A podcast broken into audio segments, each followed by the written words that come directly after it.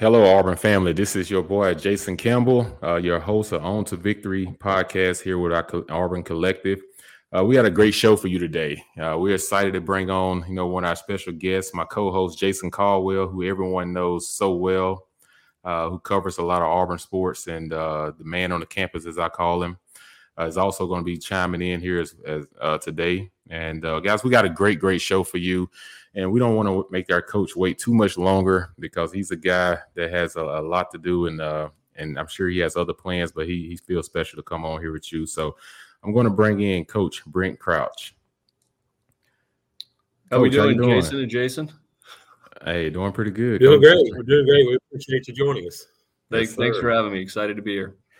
So, coach, a little bit about your background. I understand you was at the, you know, you was at USC for a long time. You actually played yourself in beach volleyball. You also coached. I mean, you also played indoor volleyball. And, you know, personally, you know, I kind of enjoy, you know, when I lived out in California for two years, the weather. I know you don't get the same weather here, so you probably don't get a chance to get into beach volleyball. But talk about the main difference between the two. Yeah, um, well, I mean, mostly when you're you know, besides the surface, right? When you're in the beach, you're on the mm. sand, and uh, obviously on the hard court when you're inside. But you're playing on the beach, you have got two players typically, so it's two versus two. Um, you know, at the higher levels, one of those one of those players are blocking, the other one's playing defense behind behind the blocker, and uh, you know, it really challenges you to be an all around volleyball player. You've got to pass and set and hit and do everything. That it's not specialized very much. And indoor is you got six on a side, and you've got people that are just like other sports, basketball or football or baseball, you have people that are specialized in certain ways. So you've got a setter you know, indoor, and they set every every pass to hitters, so they're kind of like the quarterback. You got people that just play in the back row, and they don't need to be real big and tall at the net blocking, and so they're passing and, and digging, you know, attacks from the other side, and and so um, yeah, it's a lot more specialized. Um, and uh, the indoor game is because you're you're on a hard court and you're not dealing with wind and you're not dealing with sun. Um, it, it's faster and more powerful. Um, but when you're out there in the sand uh, watching these athletes, it's it's pretty impressive. You know, it's hard to walk down the beach, much mm-hmm. less you know run and jump and, and do all those skills. But it, it's a little bit more physically demanding and makes you kind of more of a general kind of volleyball player when you're playing in the sand. Yeah, I always wanted to play uh play beach volleyball. You know, I always thought it looked fun, especially when you know you watching it on TV. And but unfortunately, you know, it was in our contracts that we couldn't do that. Yeah. but uh, anything. So I always wanted to know if I would be at the net or I would be the guy in the back. But you know, just speaking real quick, coach. In 2020, you was hired to Auburn, and uh-huh. you know, coming from West Coast to East Coast, you know, um, just talk about what made you want to make that move um, to, to come to Auburn. Yeah, well, I mean, there were it was kind of a lot of reasons that that headed in the kind of the same direction, and, and maybe I'll start kind of general and then get a little specific. So, kind of generally, um, volleyball, you know, and it has been a huge sport on the West Coast, and uh, but it is migrating its way from the West to the East, and so. You know the best players in the country now. Of course, there's good ones you can recruit in California, but the best ones now are Texas, Midwest, Florida, Atlanta's got some unbelievable players. North Carolina's coming along. You know, Kentucky. You know, these areas. So the center of gravity has kind of moved a little bit. Mm-hmm. Um, and you're looking at national championships for the last few years. You know, Kentucky and the SEC has been there. Right, Nebraska, Wisconsin, um, Texas last year. Um, so the volleyball has has become really national in a way that it wasn't when I first started coaching. You know, when I was first coaching, you wanted to play high level volleyball, you wanted to coach high level volleyball, you go to California that's yeah. what you do, and that's what I did when I was in my early twenties. Um, but but now it's you know it's just different. Um, you know the conferences are different. Um, I, I, didn't, of course, I wish I could say I could predict what was going to happen with the SEC yeah. and the Big Ten, but I did know the Pac-12 was kind of in trouble a little bit, and uh, and then we've seen that right. USC right. and UCLA have left, and you know Texas, you know OU joining the SEC. It's just it's just different. The level of everything in the SEC is just through the roof, and um, I wanted to be a part of that. Um, and I just, frankly, I just I like I like building, you know, and, uh, right. and you know you can't build though unless you got a place you can build, right? I mean, you can't just go to the middle of nowhere and build a national championship team, but you can at a place like Auburn that wins national championships in other sports, you know, has a national brand and is ready to kind of put some money into volleyball and, and do it. And and uh, our previous athletic director, Allen Greene, you know, was on board with that, wanted to do it, and John Cohen, you know, is pushing us in the same direction, and that's fantastic. So, um, you know, I mean, USC won six national championships in the history of the program, but the last one was 2000, I think, 3 mm-hmm. um, and uh, and, and, the last ones have not been out on the West Coast. They just, like I said, Texas and Kentucky most recently. Um, and then finally, you know, kind of personal note, I, I, you know, I've got two little kids, and uh, they're five and seven. And raising them in Auburn, you know, they, I mean, right. Disneyland, right, was in LA, but like we couldn't go to Disneyland. That's like three yeah. hours away, right? Yeah, right. So, you know, here they're, uh, you know, they're going to all the games. They're high five in Aubie. They like, you know, I'm 10 minutes from my house you know so i mean i was traffic. a lot of my other jobs but you know I, I, work just as much now but i'm not in the car and so that's that's pretty cool so those are some of the reasons yeah. that's great. That's awesome. you, yeah jason i'll let you go ahead and uh, chime in. Yeah brent you talked about the kind of the way the game has changed and it kind of softball has kind of done the same thing where it was all a west coast game for a while and now it's moved to how much have you seen that develop from the club perspective? Because i know volleyball is a club game and, and people think about that in terms of AAU basketball for you know basketball and you know, travel ball and baseball and softball, but for volleyball as club teams, have you seen mm-hmm. that growth in the southeast? Is that one of the reasons why? Yeah, I, you know, absolutely. When I was out, um, first was out in California. I started coaching club uh, before I was doing college. It was like 2000, 2000, I guess, 2001, and um, you know, I, we were beaten up on Texas teams and, you know, beaten up on teams in the Southeast. And, and then around 2008 or nine, you know, all of a sudden you started seeing um, some of these clubs that were winning in areas that were not from California. So I, I, just mentioned Texas, Texas again. I mean, that, that is just an absolute hotspot for recruits now. And uh, now that we got the two flagship schools in the SEC, it's even better to recruit out of there. Um, same with Florida. There's a bunch of clubs there that, that are that are winning at a high level, and you're just you're seeing it. You know, Alabama it doesn't have. You know, we really need the population to be higher. You know, we yeah. were only what I don't know four or five million here, but it is moving in the right direction. Um, there's some good clubs in Birmingham. Uh, and another one down in Mobile that's doing really well. Um, so yeah, we're seeing we're absolutely seeing it. it you're you're you're you're right. I mean, the club stuff started before it started getting better in college right? And that's that's how it goes. Right? All of a sudden, you can recruit kids when they're uh, you know 12 and 13 out of Texas or Florida or Atlanta, and and you just weren't doing that before because they weren't there. And uh, so yeah, there's a lot of room still to grow though in the southeast, and that's that's exciting. You mentioned Texas, played at Texas A&M with Texas A&M, and then you've been on the West Coast. You you talked about two hot spots for for volleyball.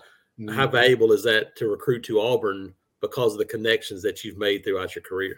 Oh, it's great. You know, one of the one of the biggest and best clubs in Texas, uh, Skyline. Uh, I was roommates, you know, with the directors of that club. You know, the uh, the the one I was just actually at Houston at a different club. It's actually under the Skyline umbrella, and uh, you know, the two folks that are running it now are both Texas A&M grads. You know, where I went. So, um, absolutely, you know it's just i'm sure it's like that in every other sport you know you, you need the brand to recruit to you need you need to be winning but you need the relationships. And uh, um, yeah that's been that's been great to be from that area. And uh, we've got connections kind of everywhere now you know at this point. And our roster is all over the place right? It's minnesota virginia florida north carolina minnesota um, colorado you know, all over the, uh, California. Got an LA player, or setter, Jackie Barrett. So it's mm. it's you can go national now, and Auburn's a national brand, so we can bring him here.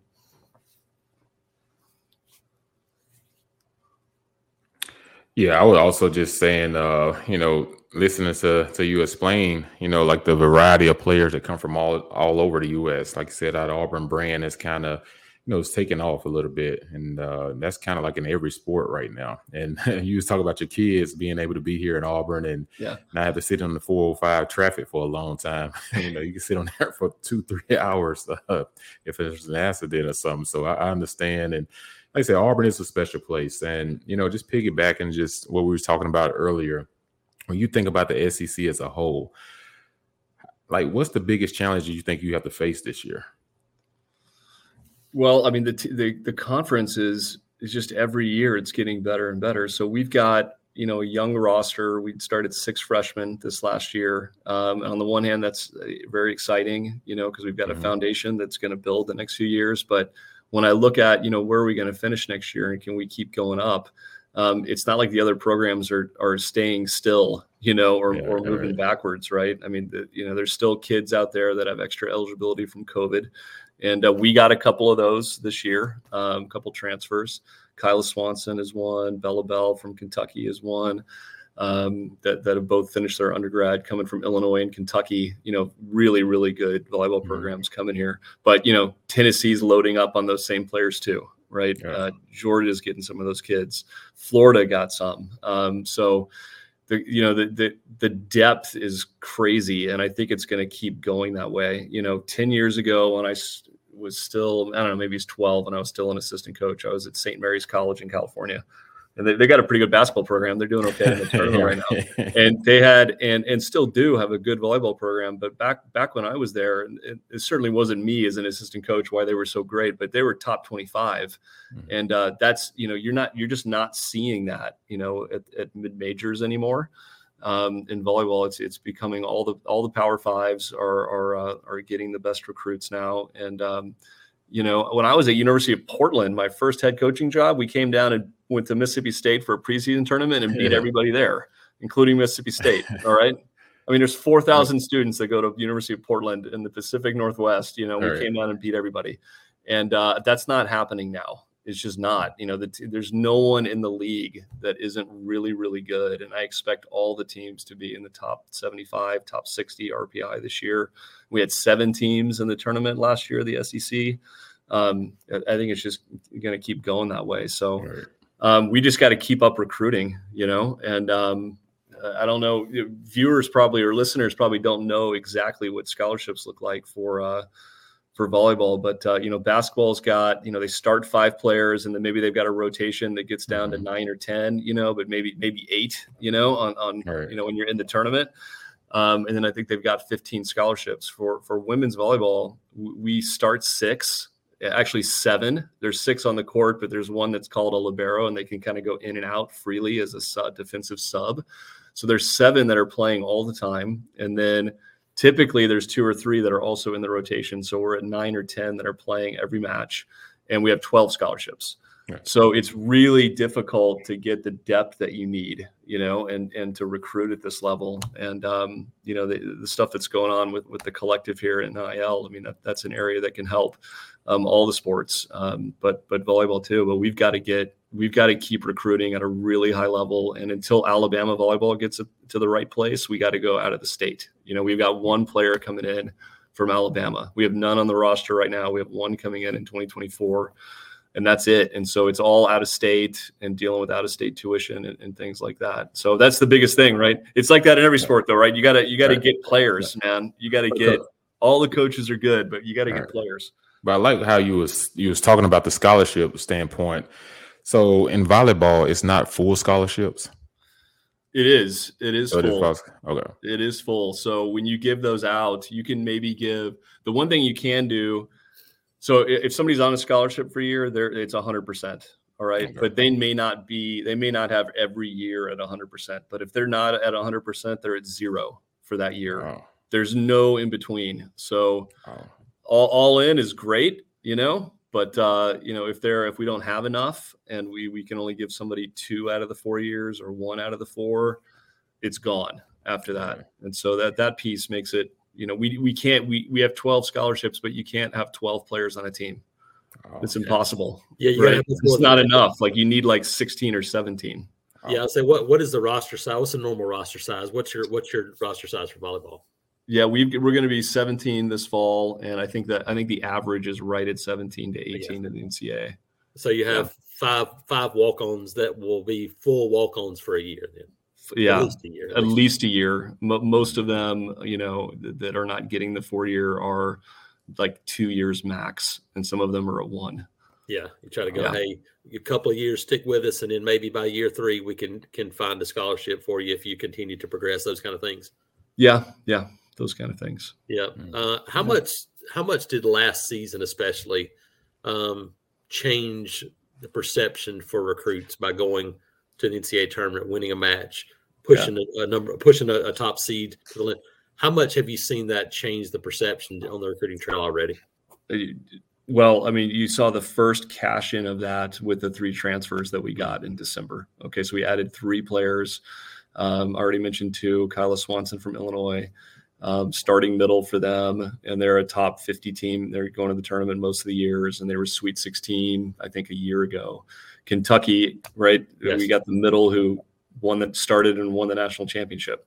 Now those kids are not coming to Auburn if we are not competitive, and they of course, uh, you know, Bella Bell knew because she saw the program going in the right way. We were playing in the same conference and competing, you know, mm-hmm. and she actually wanted, she loved Auburn as an undergrad or as a high school student. Really? And, but the, the program wasn't at the level, you know, where she could really go there. And, uh, so she chose Kentucky because the volleyball was at the right place. And, but she always wanted to be at Auburn. And then now, right, we're good. And she's like, let's go. I got another year. Actually, she has two years of eligibility. So wow. she's coming for two.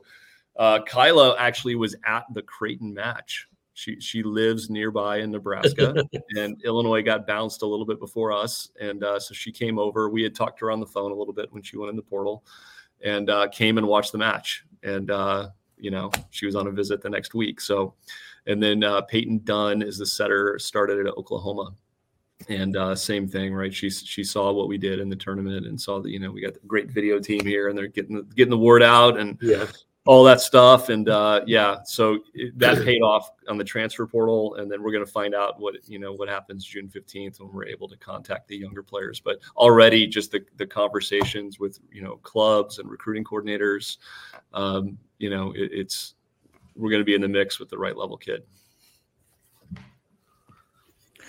Yeah, coach, and you can understand the landscape of college sports have changed when it comes to the student athletes, and they're in different things in the NIL uh, standpoint of it. You know, everyone's still trying to learn what is NIL and uh, and everything. But talk about, you know, NIL can't affect our students until they're assigned with us and on campus. And how does NIL can play a role to helping our student athletes that's part of the volleyball program that are here?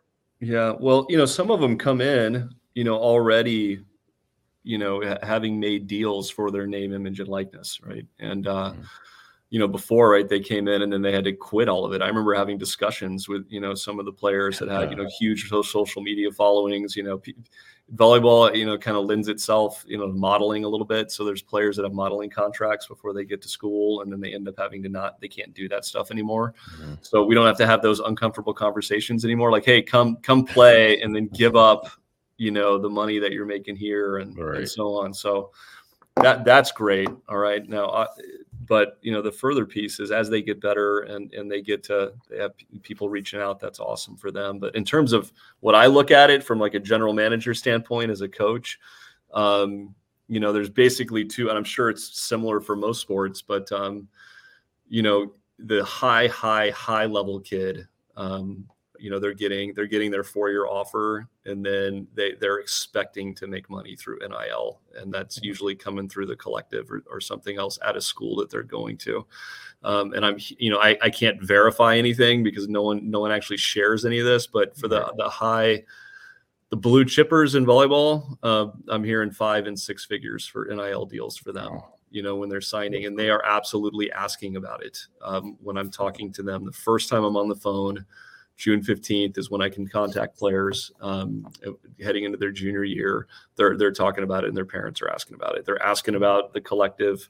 They're asking about what are players kind of making, what what kind of deals look like for them, and they're comparing. They're for sure comparing. So the blue chippers are comparing that stuff, but the the other the other group is the is the group that I kind of have mentioned already. The ones that are not on full scholarships, yeah. you know, and that piece is more important it's more important. Um, we 12 scholarships.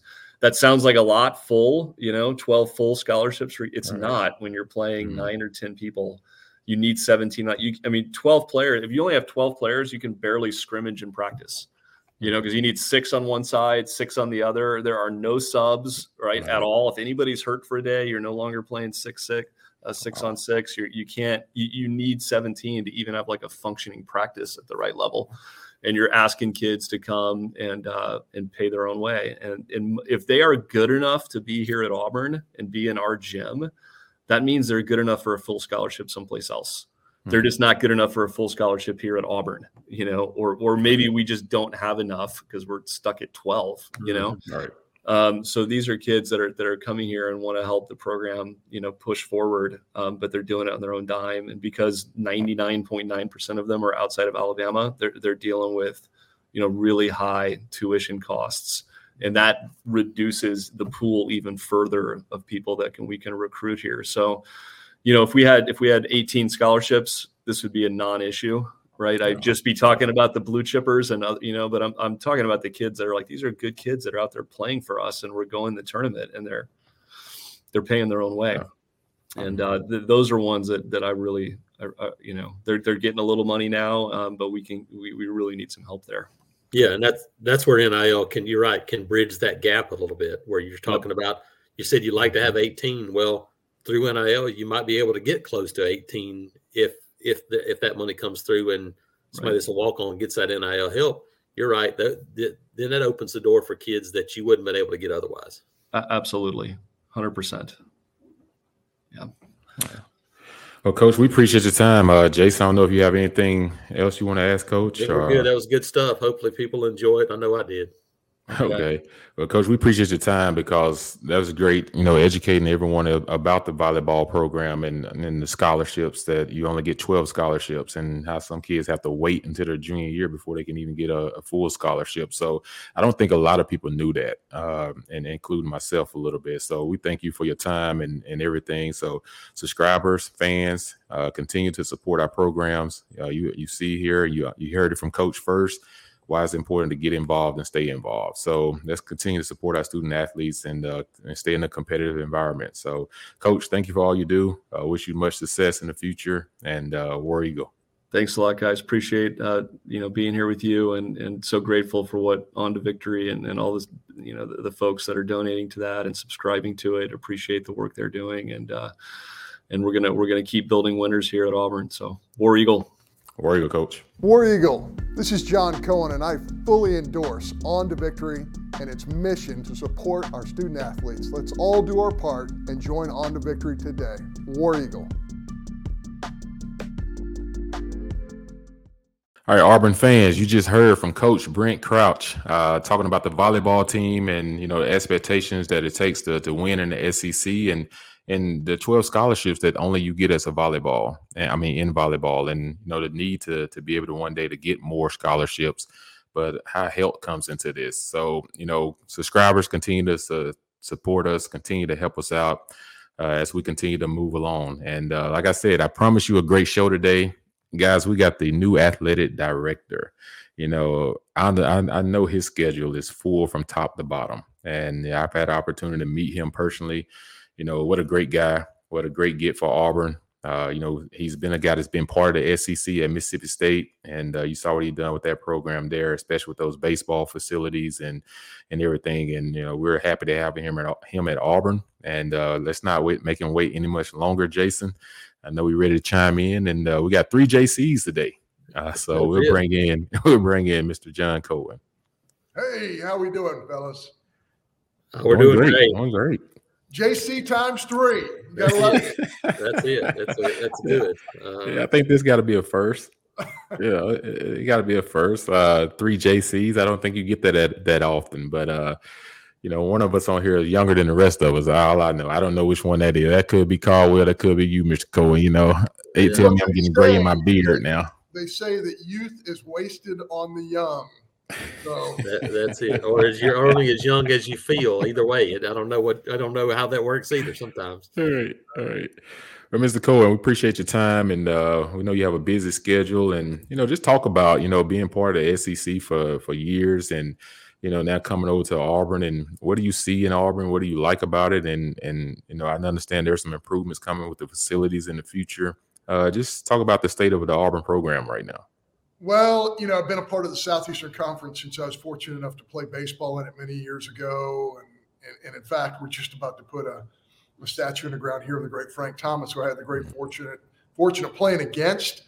And uh, he he was every bit as good as what you might think he was. He, he was a phenomenal player, and of course, really the only the only Hall of Famer in the history of the mm-hmm. Southeastern Conference, which is kind of amazing in, in and of itself. But the transition to Auburn has been tremendous. I really enjoyed my time at Mississippi State. Um, but what an incredible opportunity here at Auburn. And the Auburn spirit, as both of you know, and I'm new to the Auburn spirit, but the, the Auburn spirit is something that just overwhelms you. You know, Jason, my first game here um, was a Texas A&M game, and, and just to be a part of that and see – you know, an environment that was, you know, an SEC championship type of environment, and and not discrediting the players that played in that game, but you had two, three, and seven teams mm-hmm. playing, but the environment was like you had two undefeated teams playing. So that that was my first introduction to the Auburn Spirit, and it hasn't slowed down since that moment. And I just feel privileged to, to be part of it. Yeah, I, was, yeah, I remember that game, uh, the A and M game. It was, you know, everyone's looking around, just like, guys, like we do feel like an undefeated season, but it just was a change of, you know, sometimes change need change is needed, and that was just, um, you know, definitely evident in that in, in that situation with Cadillac taking over as head coach and um, and the players kind of getting re-energized. Um, uh, when you look at our programs and, and everything from from top to bottom, uh, I understand a lot of people you know, talking about some of our facilities is going to be improved uh, throughout throughout the next coming years. What are some of the ones that you see that are like right now that need to be high up on the list? Well, we we certainly uh, have some uh, some wants and, and some needs, and I'm working very closely with Dr. Roberts. You know, when you look across the the board, um, you know, there's been a lot of discussion here at Auburn about the north end zone. We're going to have further mm-hmm. discussion. Um, you know, that's something that is is has always been noticed, and and there are some needs there for sure. You know, you are on the boards. We have future uh, practice basketball facilities that, that need to be added on to what I think is the best, you know, arena in the Southeastern Conference, Neville Arena. Uh, but there are some practice needs for our men's and women's teams, and quite frankly, our volleyball teams that, that have to be addressed. You know, our soccer fields need to be addressed. We're just about to start a project in baseball. You know, Coach Butch Thompson's done such a great job, but I, I will tell you guys, I mean, currently our baseball facility is is probably at the bottom of the Southeastern Conference, and we're going to do something about that. Um, just built a, a, beautiful hitting facility over at softball, but we're going to do some things at, at, softball as well. So there, there are a lot of needs, guys, but we have to go step by step, and we're going to work with with our board. We're going to work with university officials. We're going to work with our architects, and we're going to make sure we do this the right way. And sometimes that means it taking a little bit longer when you want to do it the right way. All right, John, you, you're talking about the facility side of things, and obviously NIL has to factor in too. From you've been the administrative side, coaching side, all those things. How do you balance the importance of both of those things because they're both needed Obviously, facilities are important, NIL is important. How do you balance that? And and and and know that's probably one of the challenges of trying to make everything work together, isn't it? Yeah, I, I boy, I, I can't screw up names today. All I have to do is say the word Jason. Jason, that's it. Um, you, you bring up a really interesting point for sure. I mean, there's only a finite amount of money, and our our fans, our alumni, our donors have been so good to us here at Auburn University, and On to Victory is another great example of that certainly you do have to balance it out because there are going to be there are definite needs in terms of collectives and on to victory's done an amazing job with that. Um, and what we're asking everybody to do is this. If you feel like on to victory is a priority for you we want you to help in that area. If, if you feel like prior, if facilities are priority we want you to act upon that as well. Um, and i understand both sides of it um, I, understand that if you are somebody of my age, you might say, well, collectives and student athletes with name, image, and likeness opportunities, I just don't get it. Well, we might not get it at our age, but the, the issue is it's here and it's here to stay. Some form of this is going to exist forever. And a good friend of mine once said this, and I will say this to you guys um, it's never going to be the way it used to be. Jason, when you played, it's right. never going to be the way it was when you played. But that doesn't mean it has to be exactly the way it is now. Right. And Jason Caldwell, we were talking about this a little bit earlier, um, and, and I mean this. What we are all looking for is a standard, right? So you know, in football, you got to get go ten yards to get a first down. Well, right now we're getting answers you know, from the NCAA and, and memo form Eight saying, and well, a half or you 13. know, uh, yeah, you know, first down might be 9.9, it might be 11 tomorrow. You know, we need a standard Mhm. for what we can and can't do for the wonderful people that are supporting our collective, because quite frankly, we can't do it without you. Yeah, no doubt about that. And like I said, change is always going to come. And like I said, older players, you know, we always even even in the NFL and even in, in college, you know, you come back, you see the locker room, you see the facility that the the football program has now. You know, I, t- I tell everybody, I said, man, we were staying in, you know, in the backyard woods compared to where these guys stand at now. They're the four seasons, and uh, but that's what you want from your programs. You want to see you want to see the, the next generation have better. And I think the NIL perspective, you know, it was just kind of dropped on everybody like really quick, you know, with no parameters and like you said, no standards around it. And, you know, people are still trying to figure out what is NIL and how does it fit into our student athletes. Uh, can you just talk a little bit more about like how do you see it right now and, and where it's possibly going? Well, Jason, first of all, I appreciate you saying that because yeah, I feel the same way as an old baseball guy. Like I look Mhm. at the facilities around college baseball now, and I go, "Wow, you know, right. I, I mean, that's that's pretty significant, um, and you do want that for future generations. What I do know, Jason, is this: we have athletes who have needs. We, we do, and we have other athletes who who who might not necessarily have the same needs. We need to address all the needs of our student athletes. College, no matter if you're on scholarship or not, is an expensive proposition. Uh, we get that, um, and, and we know that our student athletes have value in an NIL market. Um, but as long as it can't be dir- directly done by the institution, we're going to have to rely on others. And again, I on to victory have been so good for Auburn to Auburn. Um, it, it's just it's, it's been an amazing situation that that on to victory has done. But you know, with NCAA rules, the connectivity between an institution and a collective can only go so far, and that's what's difficult to explain to people uh, on both sides of this because we want to be fully supportive of this collective because this collective is trying to help Auburn athletes, and, and we are all for that. But at the same time, we have to follow all the rules. We're gonna follow all the rules, both NCAA, state laws, all those things.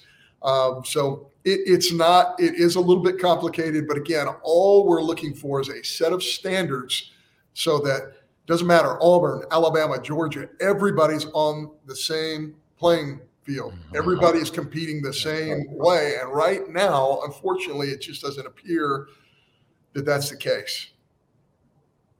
I'm gonna I'm gonna shift gears a little bit. Uh, we talked a little bit about NIL and some of those things in the needs areas.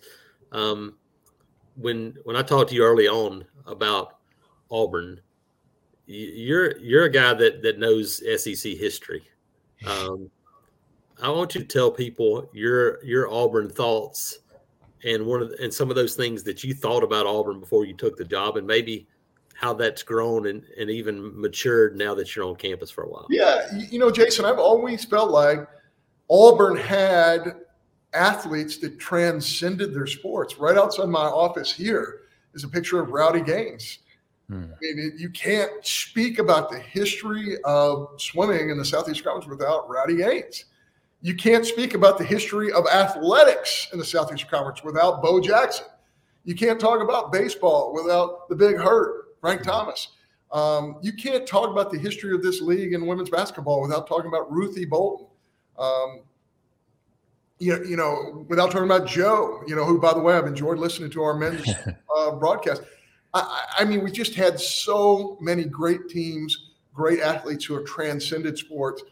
The, the but but again, I always go back to this Auburn spirit, and I, of all the places I've been, it's it's never been more palpable than it is on this campus. The will to win, the the, the will to want to win championships. Um, you know, I, I I've always read this, and now I completely understand it. You know, in all these surveys, and what do surveys know? I don't know. Are they accurate? Are they not? I don't know. But Auburn has been listed as the student body at Auburn is the happiest student body in America. You know, Wow. and we we just came off a year, well, a, a cycle where 48 thousand plus students applied to Auburn University, by far and away the most in the state of Alabama. Um, this is a special place, and it's not a secret anymore. I think maybe maybe at one point, even when I was in school, Auburn was a little bit of a secret in terms of the academic uh, traditions on this campus and the athletic. No, no more. I, I, don't think it's a secret anymore. And all you have to do is walk into any airport in this country with something like this here. You know, so somebody's going to give you a war eagle because we got right. folks out there. It's just a, it's just a wonderful environment to be in. Yeah, I, I, was I was just piggyback out that. My uh, brother actually went to Mississippi State, so I used to go up there and watch him play when he was there from '94 to '98, and uh, and everything. So, like I said, you being involved in the SEC, you know a, a, lot about all the SEC programs, and you know that's why I always tell people they say, I said it's not that I just support SEC. I like I so I, I support it because I feel a part of it for all the programs because when you compete against each other, it doesn't matter. You're always competing, but it's in a good way. Um, when you think about the rule changes, like Jason was saying, changing format from NIL to, to different questions, there are some rules that's probably going to be changed this year when it comes to NCAA football. And they're talking about the clock and they're talking about trying to shorten the game. Where are we at with that right now? Yeah, um, just a lot of good narratives. There's there's something. There's a football rules committee that oversees that. Uh, there's a football oversight committee as well. So there's several, several governing bodies that do a great job with the sport of football. I, I will say this, I, you know, in my sport of baseball, I'm the Division One, fortunate enough to be the Division One chair of the baseball committee. Um, baseball needed to speed up. Hmm. Um, I'm just not convinced football does. Here's why: you go to a football game, it's an event. You know that it's going to take a while. Um, you, you, and I know they've talked about speeding up the games where in an incomplete pass, pass they, as soon as they mark the football, they keep running clock. I, I get some of that, but at the same time, I don't see fans leaving football games because they feel like they're too long. I don't see people turning the channel because they feel like the football game's too long. So this is just one man's opinion. I, I, just you only play 12 games in a regular season, and each and you know we only play seven home games. It's viewed as an event. Everybody knows it's going to be you know in terms of tailgating, everything else. It's going to be an all day event. I, I don't see that there are time issues in the sport of football. Now, now other sports, I will say there are like baseball, there are real issues. And by the way, so far, an average Division One baseball game is 20 minutes faster this year than it was just a year ago. So we've made some real improvement there. But Jason, I, I don't know how you feel about it, but I just feel like football, at least in terms of the rules and timing, I, I think we're in a good place right now. I, I don't think it's broken. Yeah, I agree. I totally agree. When I when I read the rules where it's talking about an incomplete pass and the clock keeps going, I was just like, that's going to shorten your play calls at least 15 or 20 a game, you know, depending on what kind of offense you run. And and then it kind of takes away from the narrative of football. You know, we always talk about this. It seems like every year there's five to seven rule changes.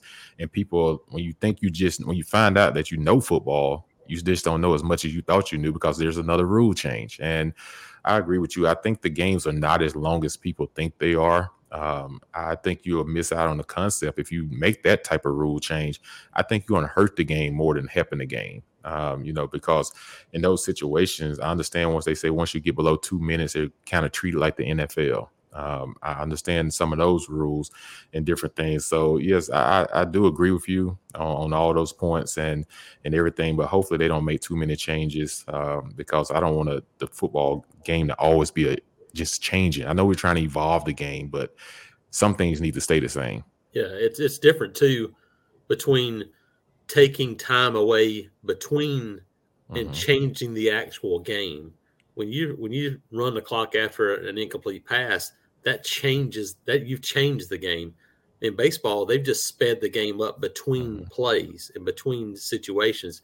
Those are completely different things. So yeah, I agree. I think there's ways to do it without changing the physical way the game's played.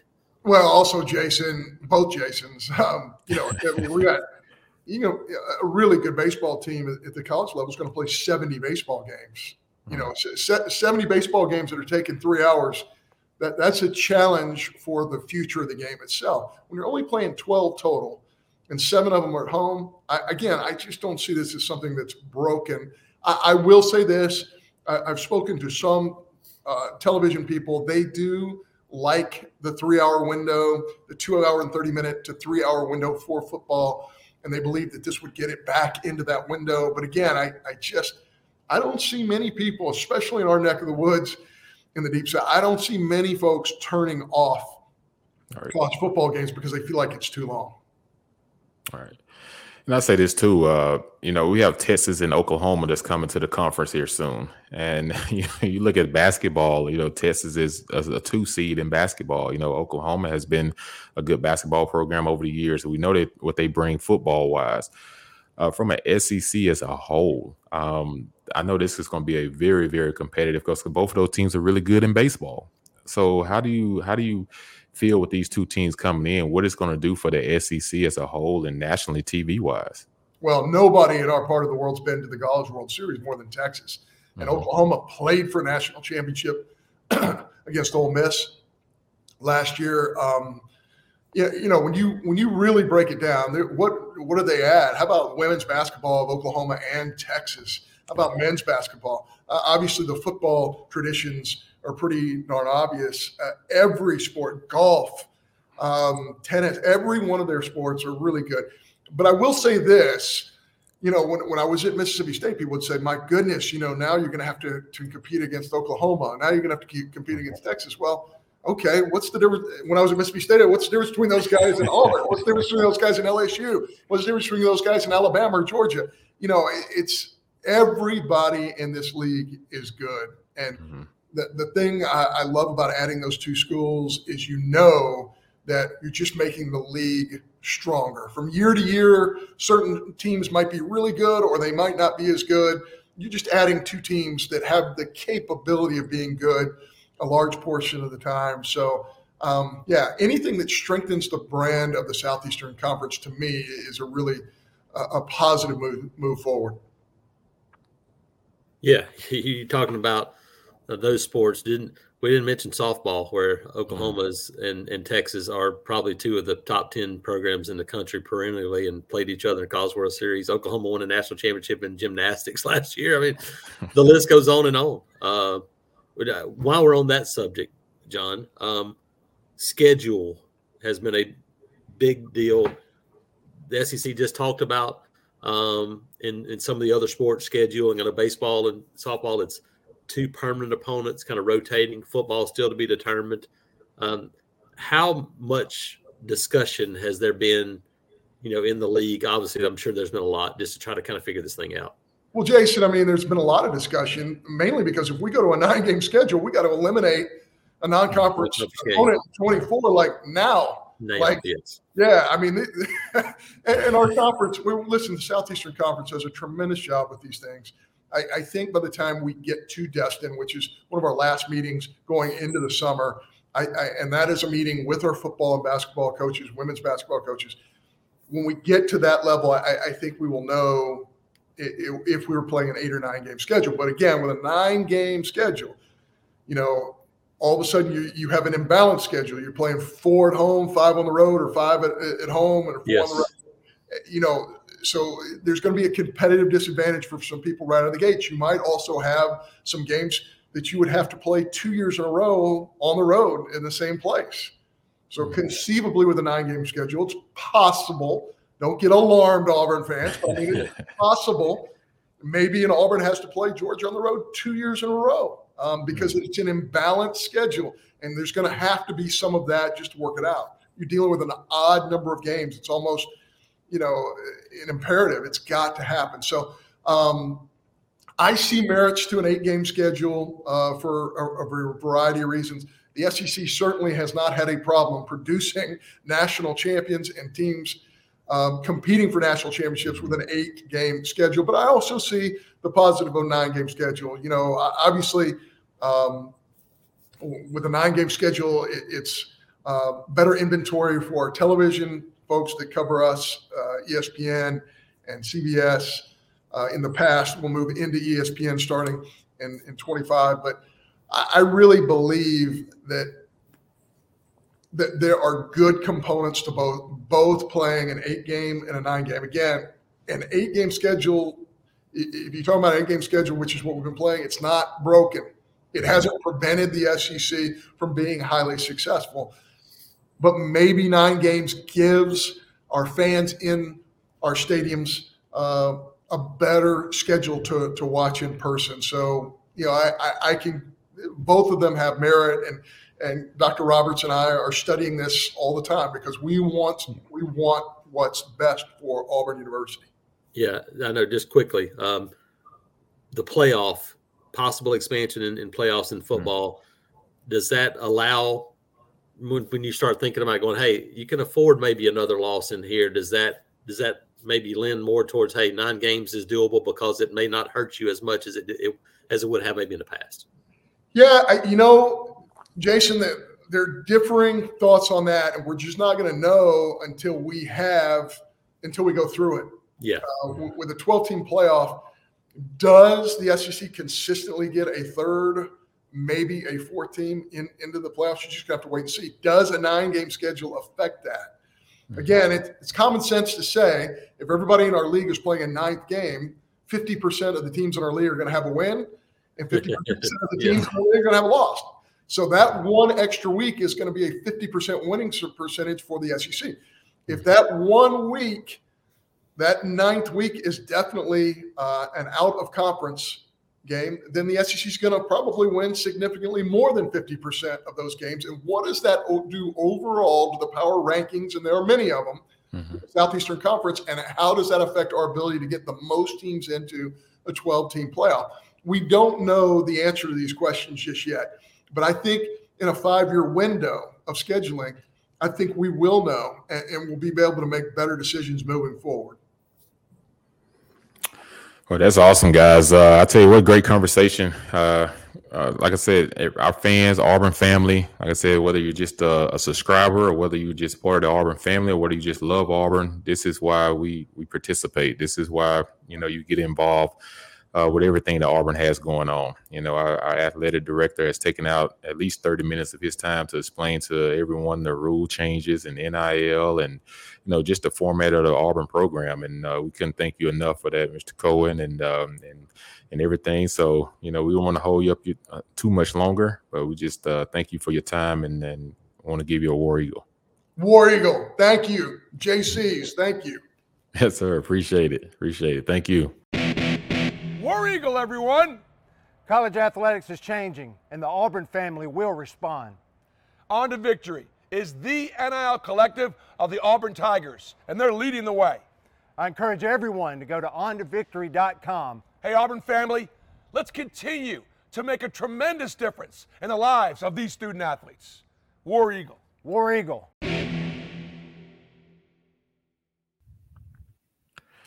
Okay, Auburn family, uh, you just heard from our athletic director, John Cohen. Uh, what a great, great interview. Uh, what great insight about what's going on, on on the plains and also the rule changes in in college football and and, and baseball and just the dynamics of, of the entire platform uh, that's that's making that's making a lot of noise this off season. So you know you don't want to continue you don't want to miss out. So continue to check in on our episodes and and just see who our next guests is going to be. And right now, speaking of that, uh, Jason Caldwell, we got a we got a special young man that's about to come on. You know, he's a transfer. I think he's gonna do some big things for our program. Going, I expect a big year from him. He's a big target, and uh, I think Coach Freeze is excited in him and Coach Mon- Montgomery and how they're going to utilize him in this offense. So let's make him wait no longer. Let's bring in Rivaldo Fairweather. Hey, Rivaldo, how you doing? What's up? I'm doing good. Doing good. I see you, man. I see you. So you've been out there at pro day today. Tell us a little bit about what you saw. Yeah, I'm just taking it all in right now because you know soon I'll be out there. But um, was look Cam seeing Cam Newton was kind of fascinating too because he was out there spitting it. yeah, he's a pretty he's a pretty big dude in person. Uh, I think yeah. a lot of people realize that. But uh Rivaldo, talk about man. You know, you was recruited here. You you a transfer that came in. Uh, you know, y'all are in spring ball and, and came really quick. But just talk about, you know, what you see so far and, and how you feel like you're fitting in. Yeah, it was it was really a blessing to be recruited by Auburn because I used to grow up watching Auburn all the time too.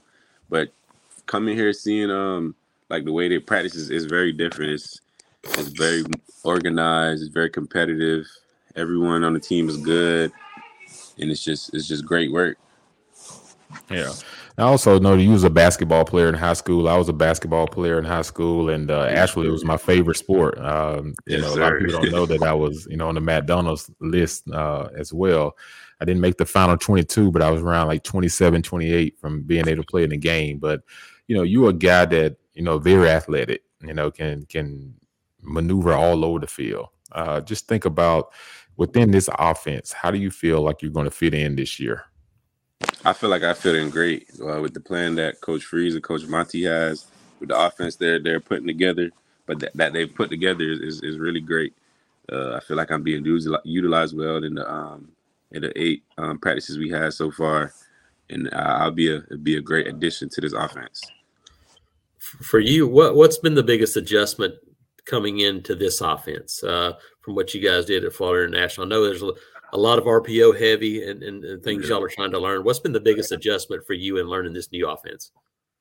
Uh, the biggest adjustment is probably uh probably the tempo of it. It's more faster, and um, but we we did some like some similar like fast stuff at at uh, FIU, but here is like more faster, more tempo. It's it's like more like more different like route concepts and different ways. Like they, they use utilize the tight end in this offense. It's just eh, I love this offense, man. This this is the best offense I've played in my whole college career. So yeah, we, I, we, I really yeah, I we really talked to we talked to Luke Deal um, recently, and he talked about how the tight ends are in the route tree. You guys are are Mhm. running routes, and all the routes everybody doing. How valuable is that as a tight end that has hopes of the NFL down the road? That you guys are actually running routes and doing things just like wide receivers do. It's great.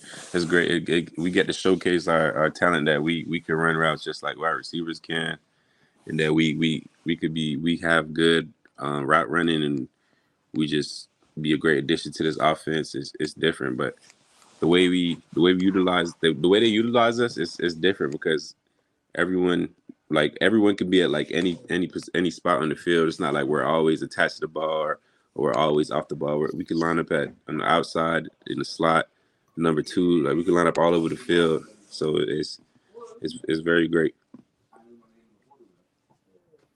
Yeah, and I would say Rivaldo, you know, the main thing too is, you know, just being able to to have some type of chemistry with your quarterbacks. Like uh, you know, I'm not gonna ask you to talk about who's getting reps or whatever, but what's the continuity like when you're having to go with three different quarterbacks of trying to find that rhythm as a as a pass catcher?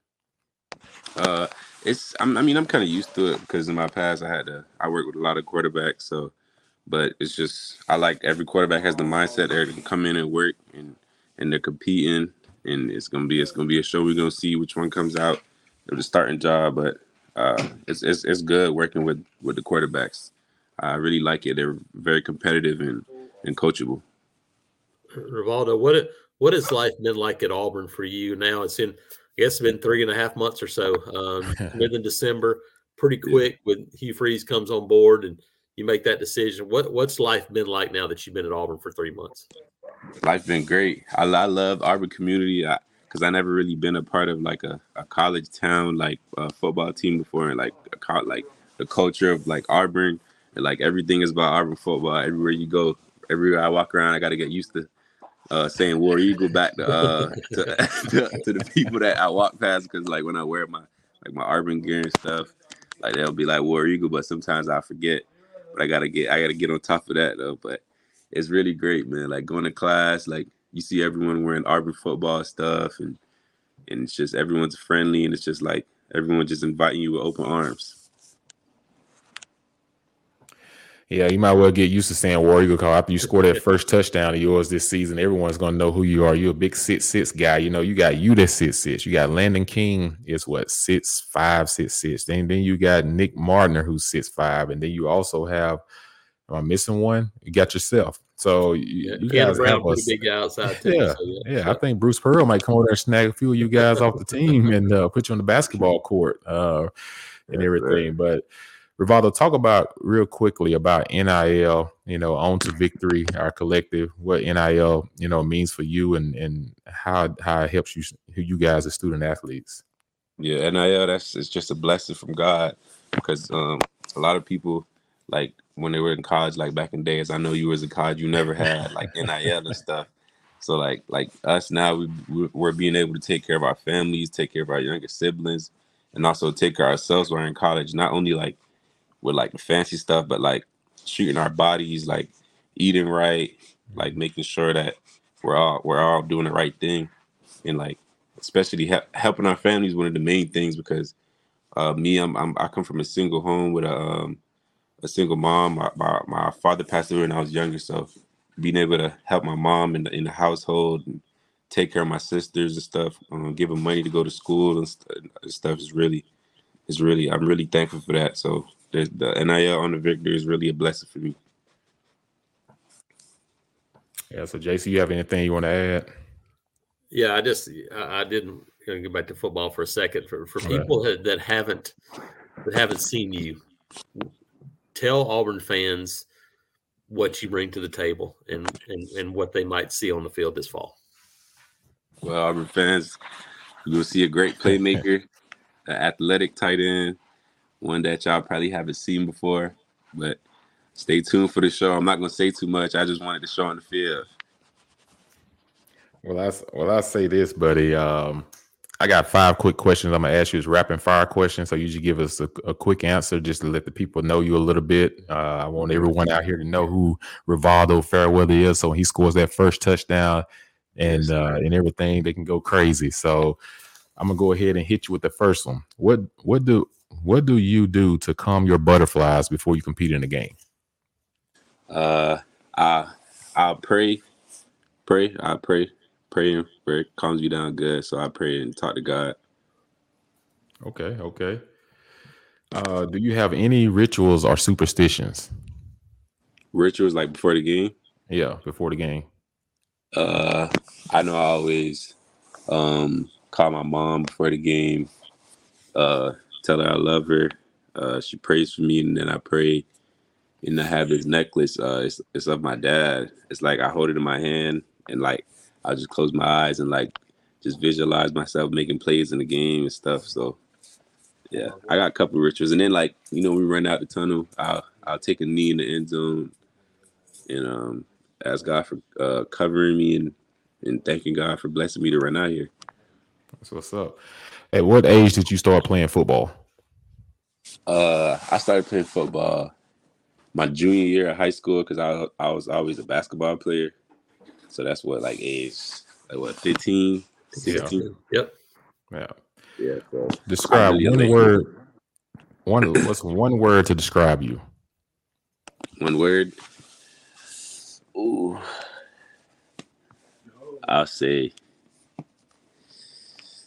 uh different. All right, last one. We'll let you get out of here. Who is your favorite sports hero? My favorite sport hero. Yeah, Like it can be basketball, football, anybody. Who's your favorite sports hero? It can be Michael Jordan, LeBron. It can be Steph Oh. Curry. It could be anybody. Uh, my favorite sport hero. I like Kobe. Kobe was like That's- he, his where I was mentality, going. the way, the way he Okay. attacks the game. I really, I really like it. All right. Well, everybody, that's Rivaldo. Everybody, Fairweather. Uh, thank you for coming on the show today, man. We definitely appreciate your time and uh, chiming in, letting the fans, the Auburn family, everybody get to know you and uh, learn a little bit more about you. So when they see you on the field making plays this fall, they'll they'll have a little bit to go off. So uh, we Yes, appreciate sir. your time, man, and go enjoy, have fun. We wish you help for the rest of the spring and the season. So uh, have a great year, and uh, we appreciate you coming on, Rivaldo. Yes, sir. Appreciate it. Thanks for calling. right. Appreciate it. All Yes, right, sir. buddy. War Eagle. War Eagle, this is John Cohen, and I fully endorse On to Victory and its mission to support our student athletes. Let's all do our part and join On to Victory today. War Eagle.